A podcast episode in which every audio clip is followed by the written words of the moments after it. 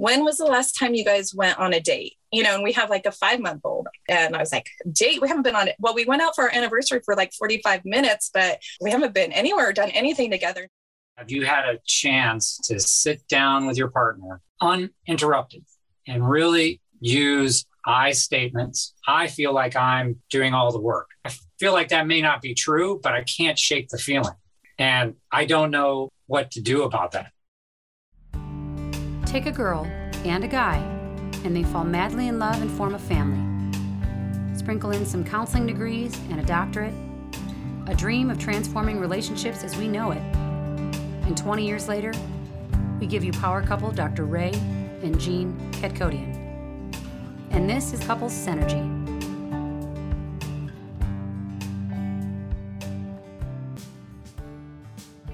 Welcome back to another episode of Couple Synergy with Dr. Ray and Jean. Hi, I'm Dr. Ray. And I'm Jean. And this is our podcast about love, marriage, and relationships. Check us out online at couplesynergy.com or on Facebook and Instagram at Couple Synergy. And please subscribe to our podcast and leave us a review or send us any suggestions on topics you'd like to hear more about. And now on to Couple Synergy, an in depth look at love, marriage, and relationships, where we bring you our experience helping thousands of couples transform their relationships for over 20 years. You know, every day we get to hear intimate details about a couple's celebrations, disappointments, and everyday challenges. We've often wished these stories were shared because we know we are more similar than different. So we've created not only an avenue where you can hear about people's intimate lives, but an atmosphere where people come over to our home pub, pour a drink, and share their stories. People like today's guests, Catherine and Rick O'Brien. Catherine is a licensed marriage and family therapist and the founder of happywithbaby.com. She created Happy with Baby in order for new and expecting parents to discover the advice she wishes she could have had when managing expectations of parenthood and relationships. Thank you so much for being on our podcast today, Catherine and Rick. Thank you. Yeah, thank you for having us. So we definitely want to get into the work that you do and definitely talk a little bit about the book as well. Uh, but before we do that, why don't you guys tell us a little bit about yourselves? How old are you and what do you do for a living and how long have you been together? Good questions. How old are we now? Um, 52 and 45. Yeah. So Rick just had a birthday and we've been together for 18 years dating and we will celebrate our 14th anniversary in April. And um wonderful. yeah. Happy birthday, by the way. Well, thank you. Yes. Can you tell us a story of how you met? Uh, yeah. You can tell it. That's called match.com back okay. in the day. Back in the day, yeah. A long time ago. um, I didn't have a picture, and so she didn't have a picture, and I think she responded to me because she wanted to know why I didn't have a picture. And because it was back in the, it was back when you had to go. I had to go to like Kinko's to even upload a picture onto my computer. Kinko's. Wow, look at that. Yeah, that's really... Yeah, like that's Did you go to Glamour Shots old, too and get your picture taken. yeah, and so and then I, you know, I I was working with at-risk families and kind of wanted to protect my identity on there. And it was new, like it was a newer format to meeting people and a friend of mine had talked me into doing it. So I was like, well, I'll just send people a picture individually as they request it. And he didn't request it and wanted to meet me anyways. And I was just curious, like what he did. And um, we found out that we had some mutual connections as well. So, um, yeah. Yep. And then, you know, here we are. Here we are today. How long did you guys talk before you met? Like three times, maybe. Yeah. He, well, it was like we connected right before the holidays and you were going away for the, for um, Christmas. Christmas. And so he's like, well, when I get back, I'll, I'll reach out to you. So we had like um, talked on the phone. He's like, I'll reach out to you when I get back. And, and he did. And um, we ended up meeting that very next day. A Sunday. On a Sunday night. Cause well, I had a, had a strategy that always, always have a reason to call it off if it's not going well. Oh, so met on a Sunday night because, you know, if it didn't go well, I got to work tomorrow. Yeah. Oh, yeah. There you go. It, he was much more experienced at this. Clearly, I didn't have a strategy. I was just like, sure, I'll meet you. yeah. So you couldn't see through his uh, his strategy there, right? No. Sunday date. Hmm. What was your first impression in person? I was like, oh, I was pleasantly surprised. well, I, I had, I don't know what I had said, words to the effect of thin or or he, it was like because you would like check off different boxes. So he was like athletic build, short hair, you know, kind of like a you know ideal. And so I had kind of joked with him like, oh, so you're you're you're gonna be you know bald and you know short and like all these things. And so when I saw him, I'm like, oh, you you are what you said. so and of course I thought she was beautiful. that's sweet. Yeah. And what was it about each other that you fell in love with? Wow, I don't know that we've ever been asked that. I know that is a good question. Um, I think he, for me, he was very um, easy to talk to and comfortable, and he was he s- he did what he said he would do. Like if he said he was going to call me, he called me. Um, he, I always, he's always treated me with respect, even at times when we don't get along. Like I feel like he doesn't, you know, go low and like make me feel bad about myself. He's always very um and he believes in me when I when I don't. So I, I guess that wasn't how I fell in love with him right away, but I think over the years, like definitely he's always he was true he did what he said he would do. And I was shocked after like, you know, dating many people that had not. I was pleasantly surprised. Yeah. And I would say I, she was great company right from the get go, easy to talk to, um, empathetic, um, just really was very comfortable to be around her. That's wonderful. That's wonderful. So then, how does your relationship develop from there? Uh, well, we dated for, I don't know, Almost four years. well, we dated for four years, but we did, we were, you know, dating, living separately probably for what, a year and a half, Two- two years. And then um, Catherine moved into my house that I owned. And then uh, we did that for a year and a half, two years, and, and then got married from there. How'd you get engaged? We actually, I um, suggested that we should go out and get a drink one Sunday night. We A went back Sunday, to the- just in case it goes bad. And I should have included that it was like a We- Sunday night. we went back to the bar that we had originally met at, and I proposed to her there. Yeah. Very nice. Very nice. Did, did you see it coming? No, because I was clueless. And I was like even talking to him about like, remember when we met here? And I kept talking, and he's like, Yeah, I was like waiting for you to be quiet. So I But it's could funny because we hadn't been back there for a long time prior to that, Yeah. and I had forgotten kind of the layout of it. I kind of envisioned I would get down on you know the whole traditional thing, but the bar stools were up like here, so I, so he did not. so that, that didn't quite happen as I envisioned it. But yeah. So you didn't get down on one knee then. I did not get down on one knee because she would have been Like you it would have been like looking down from a mountaintop. and I probably would have been like, What are you doing? Get up here. Drawing attention to us. yeah. And, and so then, how long are you guys uh, without kids, or when did you start having a family? Well, we had talked about like, well, let's be married at least a year. I mean, we were a bit older, you know, we were both in our 30s. He was almost 40 when we got married. So we're like, we don't want to wait too long, but let's be married at least a year before we have kids. And um, lo and behold, we celebrated our first anniversary with a three week old. So that did not, Yeah. that didn't work out. We got pregnant much quicker than we had anticipated. And um, yeah, so that kind of rocked Yeah. our world. And then our second was born about four years after our Mhm. first, and Okay. Yeah. So, what happened in that transition that made you passionate about helping other people go through those transitions? Well, yeah, because I, you know, we had a really good, solid relationship. Like we've, al- it's always been easy to communicate with each other, and um, you know, talk about difficult, you know, situations. And you know, we're not the type of couple that like fight about things, but we can have disagreements and then, you know, work through them and resolve them and stuff. Um, but bringing a baby home and being exhausted and like frustrated as we're like learning all these new things that we're supposed to know how to do and like take care of this little human. And um, it was really stressful Mhm. um, for both of us. And i found like there was just more conflict and like like i would get my feelings hurt which i'm sure had a lot to do with being tired or he would say something and i would take it the wrong way. Like finding it really difficult. And like just feeling like we weren't like in the on the same page with each other.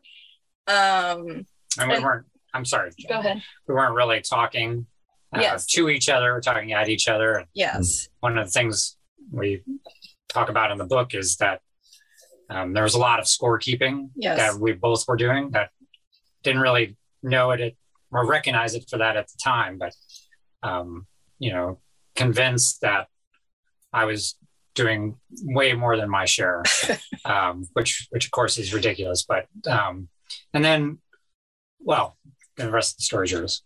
um well and then i you know i would go you know to moms groups or things during the day you know at different times um, with our son and hear other other parents sharing their own difficulties i was like well a i was so relieved that it wasn't just me that was having a difficult time but then i'm like where was the memo like this was going to be this hard? Like i wish i would have had known. I wish somebody would have told me. I wish and then i was like well you i was a therapist at the time so like i'm like how am i so ill prepared being you know a therapist? Like i should know this. I work with couples all the time.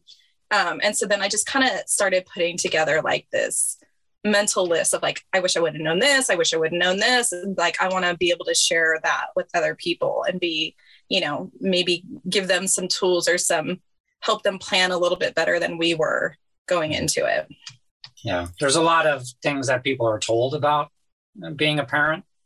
Um, some of them more true than others, Mhm. but we, in our experience, we weren't being told or reading anything that prepared us for what it would do to our relationship, the Mhm. challenges it would put on our relationship. So I think that to try to remedy that deficiency uh, was one of the things that was motivating to write the book. I I think that's really important because a lot of couples out there, especially young couples with kids, Mhm. you know, they don't have the support you right know, that past generations may have had. And so because of that, that they don't get that guidance as well. Yeah.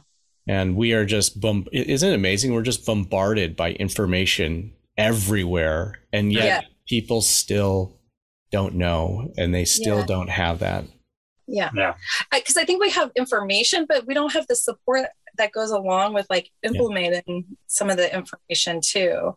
And so that was like, you know, part of like what we wanted to do. So, you know, we started started teaching a workshop prior to like writing the book. That was kind of the impetus of writing the book. And then, you know, like creating like, you know, support groups and stuff like that for parents so that they're like, oh, there there are people here along the way to help us. And you know, in where we live here in Sacramento is we there's I or at least they seem to be attracted to my group, and maybe that's why because they don't have other family support or Mhm. friend support, but they seem to move here from different areas and don't have support outside of their partner. And um, I tell people all the time, your partner isn't your postpartum plan. Like you need more than that as Mhm. parents. Like like it's great and it things work so much better when it's us together, but then we don't know everything. We can't do everything ourselves. We need other supports to, you know, to help us along the way. And so it's like, how do you start building the support system to, um, Yeah, and recognizing where you don't have support and, Yeah. and trying to plan for that and um, have a contingency plan the best you can. Yeah. Can you guys talk about the impact it had on your relationship? I mean, besides scorekeeping, like what did that feel like? You probably went from a closeness to some type of disconnection to a pivot point of coming back together. yeah, I think, uh, I mean, I, I have a clear memory of the pivot point for me when coming back together. And it was like, I just felt like everything we, like we would talk and like not hear each other, clearly couldn't hear what the other one was saying or, you know, one of my, I always like joke about like, uh, one of my least favorite things to be asked is like, well, do you want to get the baby? You know, because it's like, oh, the baby's like crying in the middle of the night. And it's like, oh, or it, he would ask like, "Do you want me to get the baby?" Yes, of course I want you to get the baby. I don't want to have to get out of bed. But you asking me that that now makes it sound like I should be the one to do it, you know? And so just feeling like little, so like little things he would say would just be like everything felt wrong. Or he'd be like, well, what do you have to do today? I'm like, what do you mean? What do I have to? And he's just like, I, I know this because I know who he is. He's genuinely asking, like, oh, what, what do you have going on? And I'm hearing is you have nothing to do today. You're just home with the baby, like hanging out, you know, watching TV or whatever. I don't know what he, I mean, I am sure he didn't think that, but whatever. You In weren't watching head. TV? Eating bonbons. Um, I was probably trying to sleep whenever I could.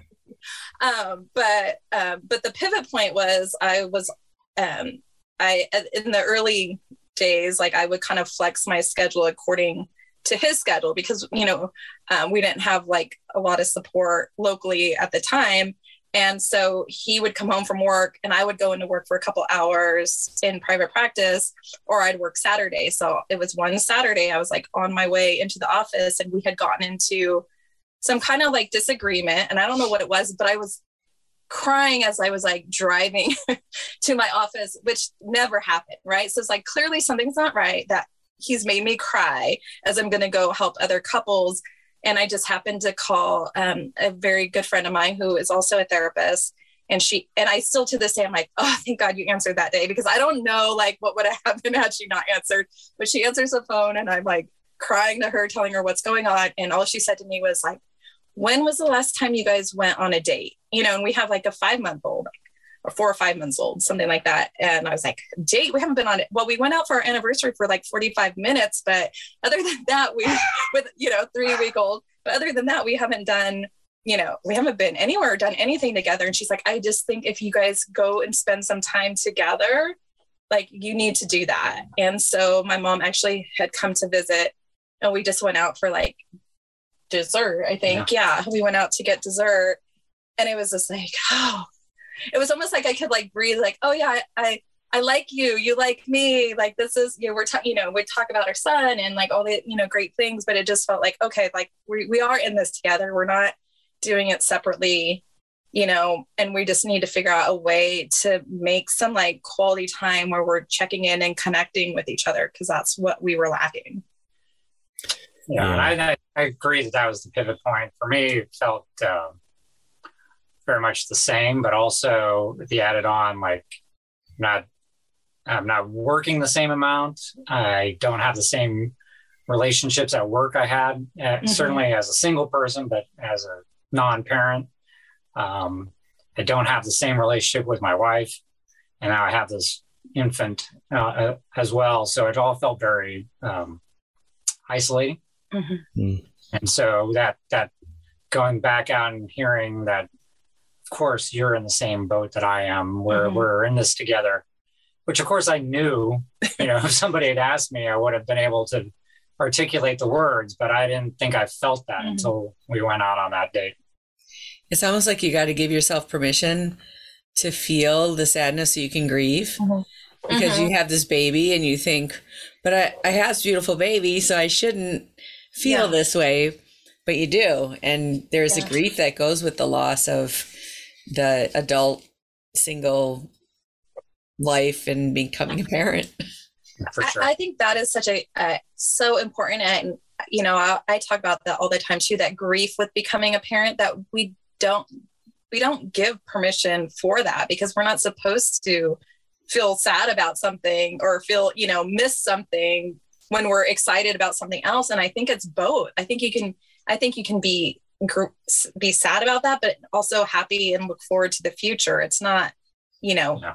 one or the other. And so and i think it's like how can we have like let ourselves have all the different feelings we're experiencing? Yeah. I mean now there, there's a acronym for it right? Fomo but not, we didn't have that back then but back um, in the day. back in the day yeah. That's that's kind of what it was right? You think that's what you things, had? Yeah. Yeah.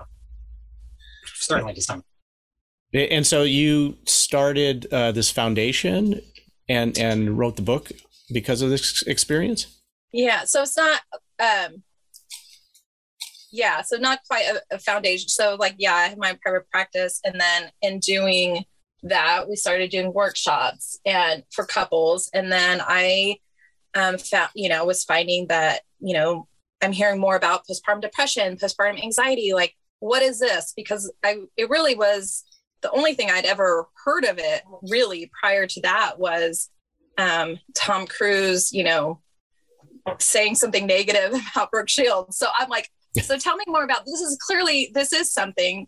And so i want to learn more. I want to understand this because i'm helping these couples and i can see it. Like it was very clear to me. Um, and so you know i went and, and got some training in um, treating postpartum um, mood and anxiety disorders and then was connected with other people in the sacramento area like how do we provide more support you know to families? Because this is something like one in you know five women will experience this and then they will also um, you know dads do as well and their rates go up as moms rates um, are there. So would you say that's uh, one of the biggest challenges that younger couples are facing today would that be recovery from postpartum or like the lack of support mm-hmm. just what are you seeing um yeah i think I think it's a I think it's a lack of support, and I find you know, of course, it's not exclusively like women that don't have support have have are the only ones that have you know a mood or anxiety disorder. But I would say I tend to find it's much higher um, in the in the women that don't have support, and we also know you know your risk for it goes up when you don't have a good um, support system but then also a good relationship like your you know the risks go up. So um, i think it's definitely um, an issue um, that is kind of like I, I mean I, I know it's being talked about more and more but i also think we still think like well this won't happen to me or you know like i'm excited about having babies so you know i'm I shouldn't feel bad or like just waiting for it to get better. Like sometimes I hear moms like wait and wait, like thinking it's going to get better and it doesn't, you know? So would you differentiate between uh, postpartum depression and the chemical imbalance that someone's going through versus the adjustment and probably the lack of sleep and self-care and the normal things that isn't necessarily a disorder, but it's still a very difficult adjustment? Yeah. Or would you put it all under that umbrella of postpartum depression? Um, no, because I, I, mean, I think, you know, like I have some moms where it's like if we can get some of the self care, if we can figure out a way to get more quality hours of sleep, their moods change, you know, like they start to feel better.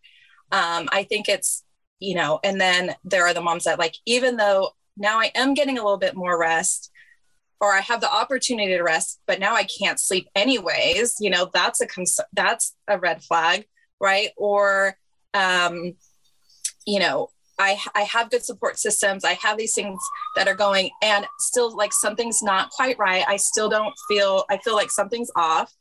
Um then it's then it's more than i then i say like okay like let's figure out like what else we need to do you know is it medication is you know therapy like there's they're finding more and more different ways like if we can you know kind of umbrella like we know like uh you know massage can be helpful we know acupuncture we know like all these different things and modes like how do we get um get people what they need to make um, for treatment um and then in in that time so I mean, I think that is an important distinction that you were asking about. That there's definitely from you know from listening to Catherine being part of these courses, there are people that are having a rough time because they don't have the support, they don't have the connection they they had prior, and mm-hmm. those things can be addressed. And doesn't mean that everything's perfect, but they don't have the same um, pressures on them. And then I think just kind of echo what Catherine's saying, you could fix all that and somebody um, still not feeling well. But having all the first one makes the second one more likely, right? If you have all the pressures and you don't have the support and you feel isolated and you're maybe already prone to that, that could be the thing that pushes somebody into having a mood disorder. Um, so, you know, it's it's it's an imperfect analogy, but I think it's all part of a spectrum. Mm-hmm. Yeah. Is that something that the two of you struggled with at all? Any any postpartum uh, issues? Go ahead.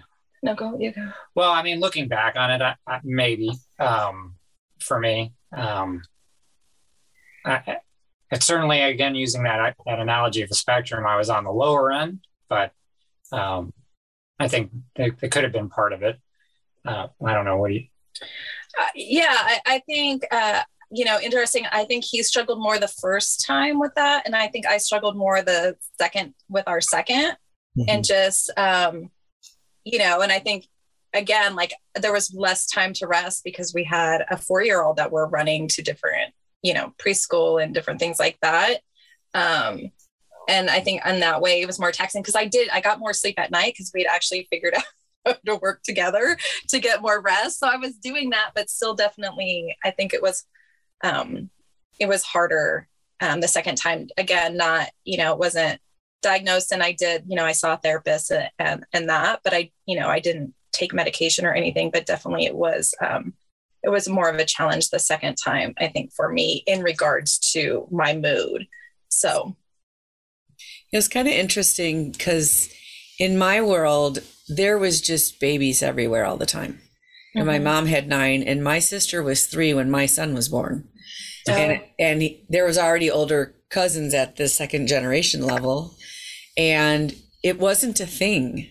And I mm-hmm. think there was also much less um, pressure that we put on ourselves to do something. And we weren't so isolated and like, I mean, you guys are already adults for like 20 mm-hmm. years before you mm-hmm. introduce a right. little person. I was 21 when I had a child. Mm-hmm. So I mm-hmm. never was an adult without a child. And yeah. so, do you think that's a part of it? Like, people are getting their information from books and all sorts of stuff and they have so much pressure and i mean these women are having to breastfeed till their kids are five and i don't know like like it just wasn't such a thing when i became a mom.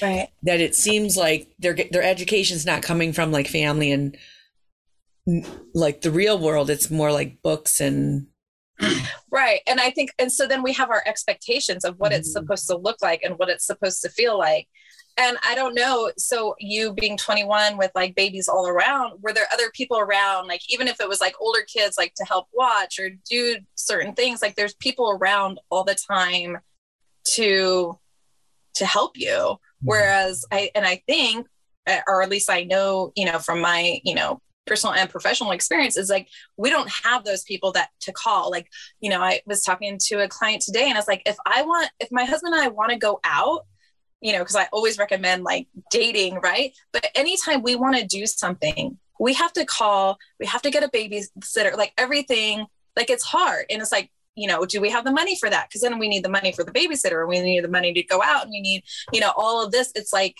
there's no one you can can't just call like, hey, I'm to call my mom or my aunt or whoever and see if they'll watch the baby with their kids or whatever it is. You know, I have to, we have to coordinate all of this and um, it's a it's a challenge and it's it's stressful. And then you put the stress on top of like having a job because a lot of people like they're working full time or part time or working from home why they're trying to watch the baby. And then you know running a household and then making time together. It's like all these things that they're having to do and it just it feels like too much and it's too hard. And i think it's um it's exhausting and straining and there's just yeah yeah, because we uh, have like this natural thing to be part of a tribe. Mm-hmm. And, and everyone's kind of in their own box and it's super yeah. exhausting to try to do it all and for sure like the kids his cousins were part of his life and we change off and there was a lot of opportunity even when when our other son was born your parents took him and, and like I, th- I think mm-hmm. also it, it was kind of part of being a family. It was like an expectation generations mm-hmm. ago versus now. I, I think it's been replaced by a lot of guilt. Mm-hmm. And a lot of parents are struggling with. You know, they feel guilty mm-hmm. about asking their sister to come and watch, yeah. you know, the baby. do and they have their own thing. So I don't mm-hmm. want to put more pressure on them. Right, right. yeah.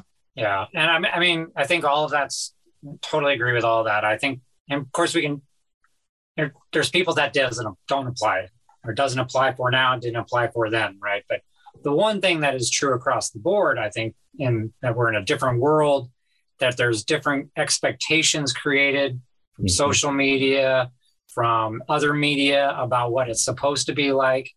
And even though there's voices out there in the wind like us trying to say, no, this is really what it's like, this is what you should expect. The dominant uh, theme is it's going to be great. Everything's perfect. You, you're going to love your baby immediately. Um, your relationship. Enjoy every moment. Yeah. Enjoy every moment. yeah. And the birthing process is going to be beautiful with birds singing and, and go just as planned. That's one of the yeah. things that we talk about a lot in the courses that we do is that, you know, this idea of a birth plan is great, but it's planning for what in the grand scheme of things is a sliver of time where is the app where's the plan the postpartum plan and so that's what we mm. um and the shame book, around the plan not working yes yeah. absolutely yeah because yeah. if you needed to get an epidural or you had to have a c-section or something you know it's like you know all the things yeah so. that's uh that's very interesting you know the postpartum plan I mean, can you guys talk more a little more about that yeah well, so um, it's it's based on the idea. Uh, I was in the service, and we started talking about as we were putting our course together that you know in the service if we were going to do something, there was what we called a five paragraph plan, which you talked about how you're you know where are we going to get the things that we need to complete this mission? Where are we going to get them from? How are we going to um, use them? What's the communication plan? What first of all is the mission? Well, the mission in a and the family is easy, right? Take care of the baby and stay together. But what are the things that we need to do that? Well, let's start with the home. What are the things that have to happen in your house? You have to be fit, you know, you have to eat, eat, you have to have some kind of cleaning, you have to pay the bills, and then you add the baby on top of it. Well, how are you going to do that?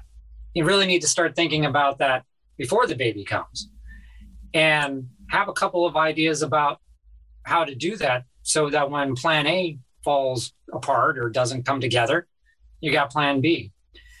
When you talk about the idea of support, well, who is it that we can really go to and what can we expect from them realistically?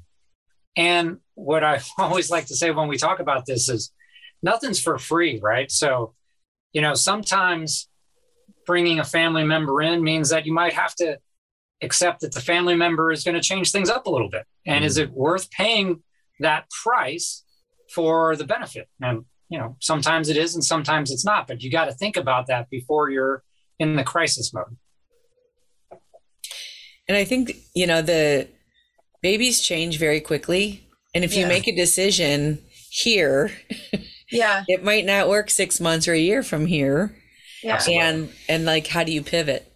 Yes. Right. Well, and that that's where I think it goes back to like making sure that we're making time to connect and check in with each other because it is like things are constantly changing. And that first year, I mean, they changed. I mean, they go from just being this little, you know, some people call it a little blob, you know, like this little person, you know, that's just there that you have to do everything for to like some of them are like practically running, you know, walking around or at least like moving around and eating and stuffing things in the mouth and stuff like that. And so it's like they change drastically. And so it's like, yeah, how do you keep up with like what you're going to need and what support you're you're gonna have to have and and how do you and how do you work together? And it mm. does it like I think it's constantly having to be flexible and pivoting.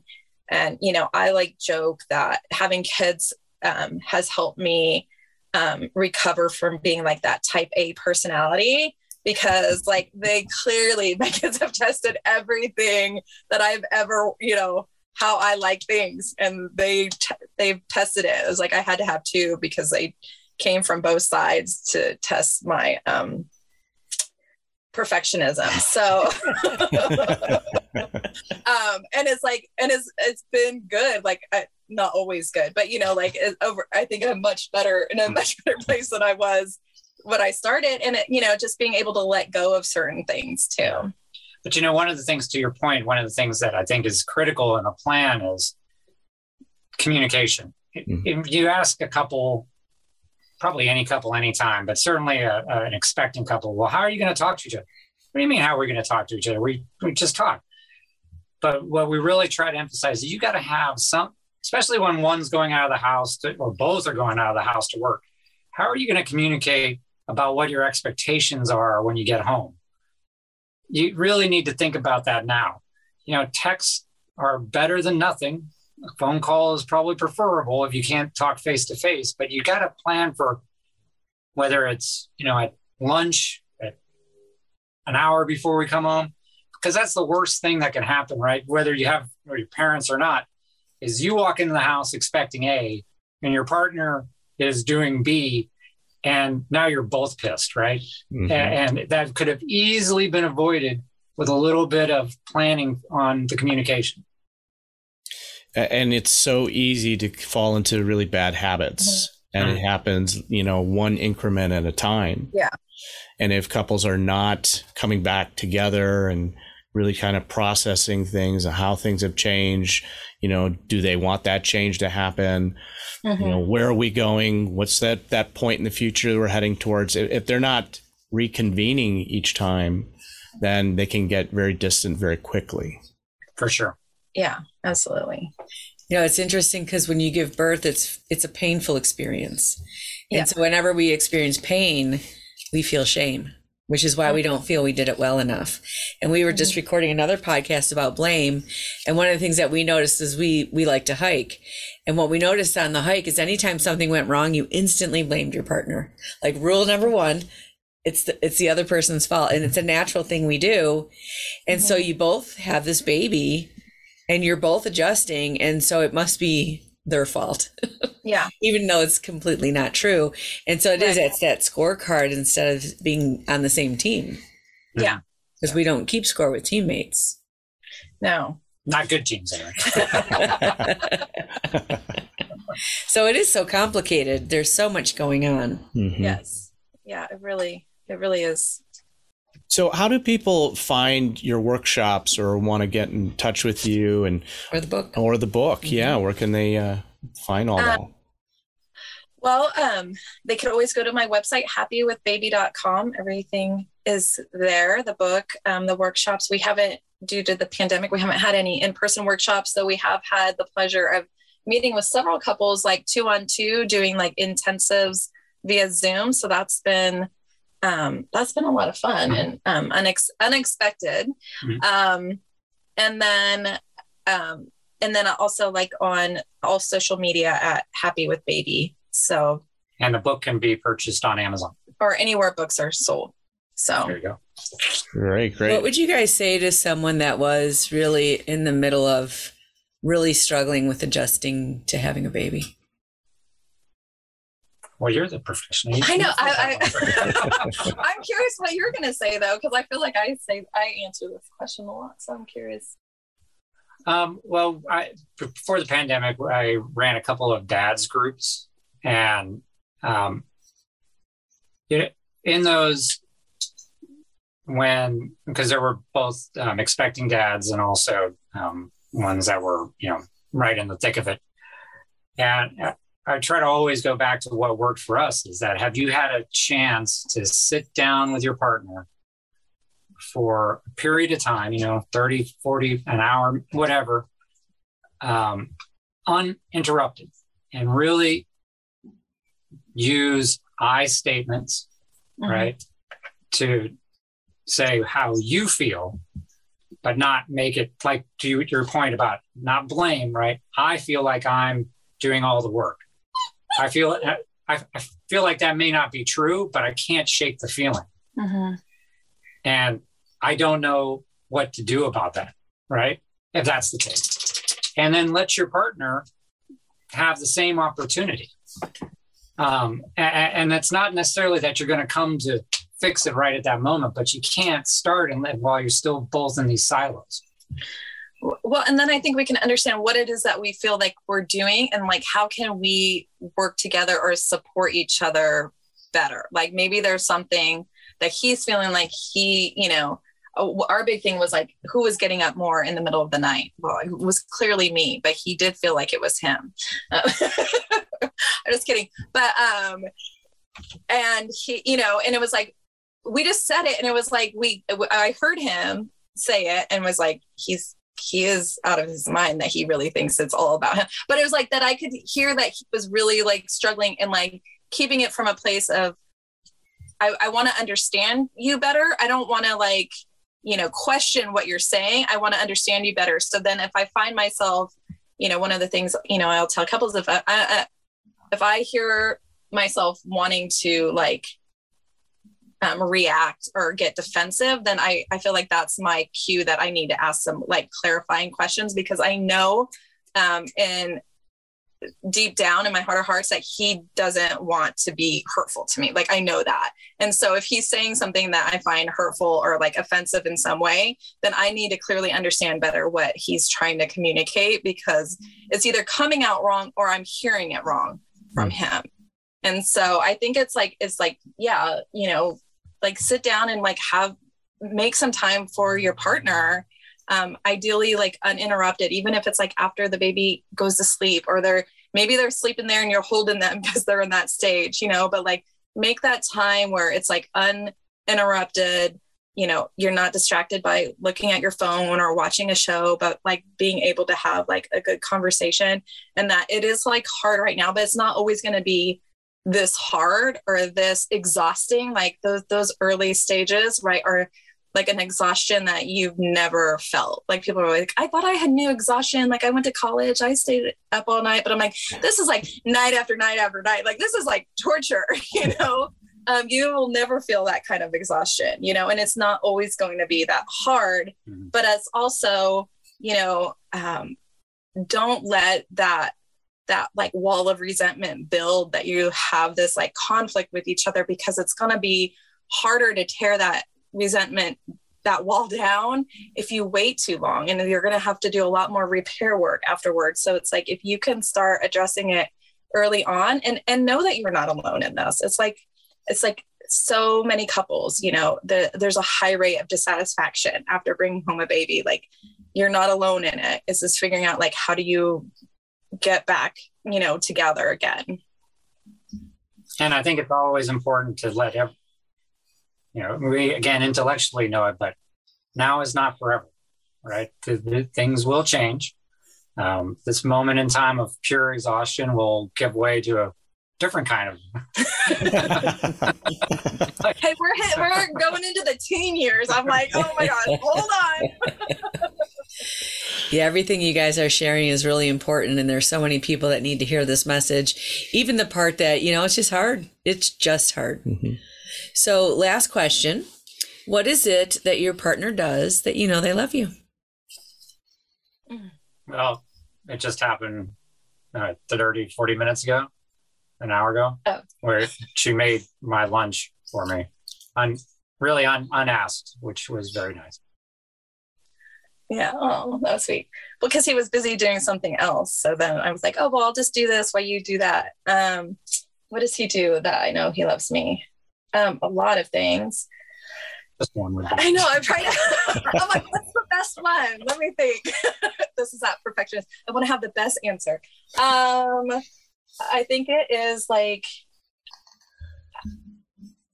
I mean, I think that that he's always there. Like he's always like I can depend on him. Like even if he's busy, he'll respond like, "Can I call you back later?" or whatever. Like you know, if I, I think it's urgent, but he'll be like, I'm in the middle of something, like, I'll call you back, or, you know, we'll talk about this later. Like, you know, and he'll, he'll come back and we'll have that conversation. And so like, I just know like he's, he's always, you know, always available, even when he's not available. You. To me. Yes. Not everybody. not to everybody, but to me. Yes. And he's like an amazing, amazing dad. Thank you. Yes. That's awesome. Well, Catherine and Rick, we want to thank you so much for being on our podcast today. You know, sharing stories is a way that human beings have been processing their lives and bonding and growing and sharing. And we hope that by you guys sharing your story, it's enriched your lives and the lives of our listeners. Thank you. Yeah, thank you. I think it definitely has. You asked us some really good questions. and we'll definitely put you know your contact information, the website, in the show notes and everything. Uh, we want to thank all of you, our listeners, for joining us today on Couple Synergy. Our passion is in helping couples and people have happy and healthy relationships, and this podcast gives us a fun way of bringing our knowledge and expertise to you, our listeners. For all of you listening, please let us know how you enjoyed the show. If you have any questions, comments, or topic suggestions, please email us at contact at couplesynergy.com.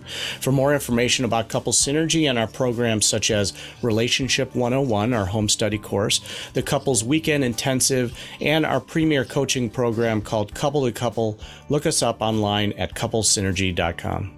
And if you know someone who could benefit from this episode, please download it and share it. And thank you for listening. Until next time, synergize your life and synergize your love. You have been listening to Couple Synergy with Dr. Ray and Jean Ketkodian. Couple Synergy was recorded, edited, and produced by Dr. Ray and Jean Ketkodian. Voiceover and music entitled Breathe and Let Go was recorded and composed by Gina Gonzalez.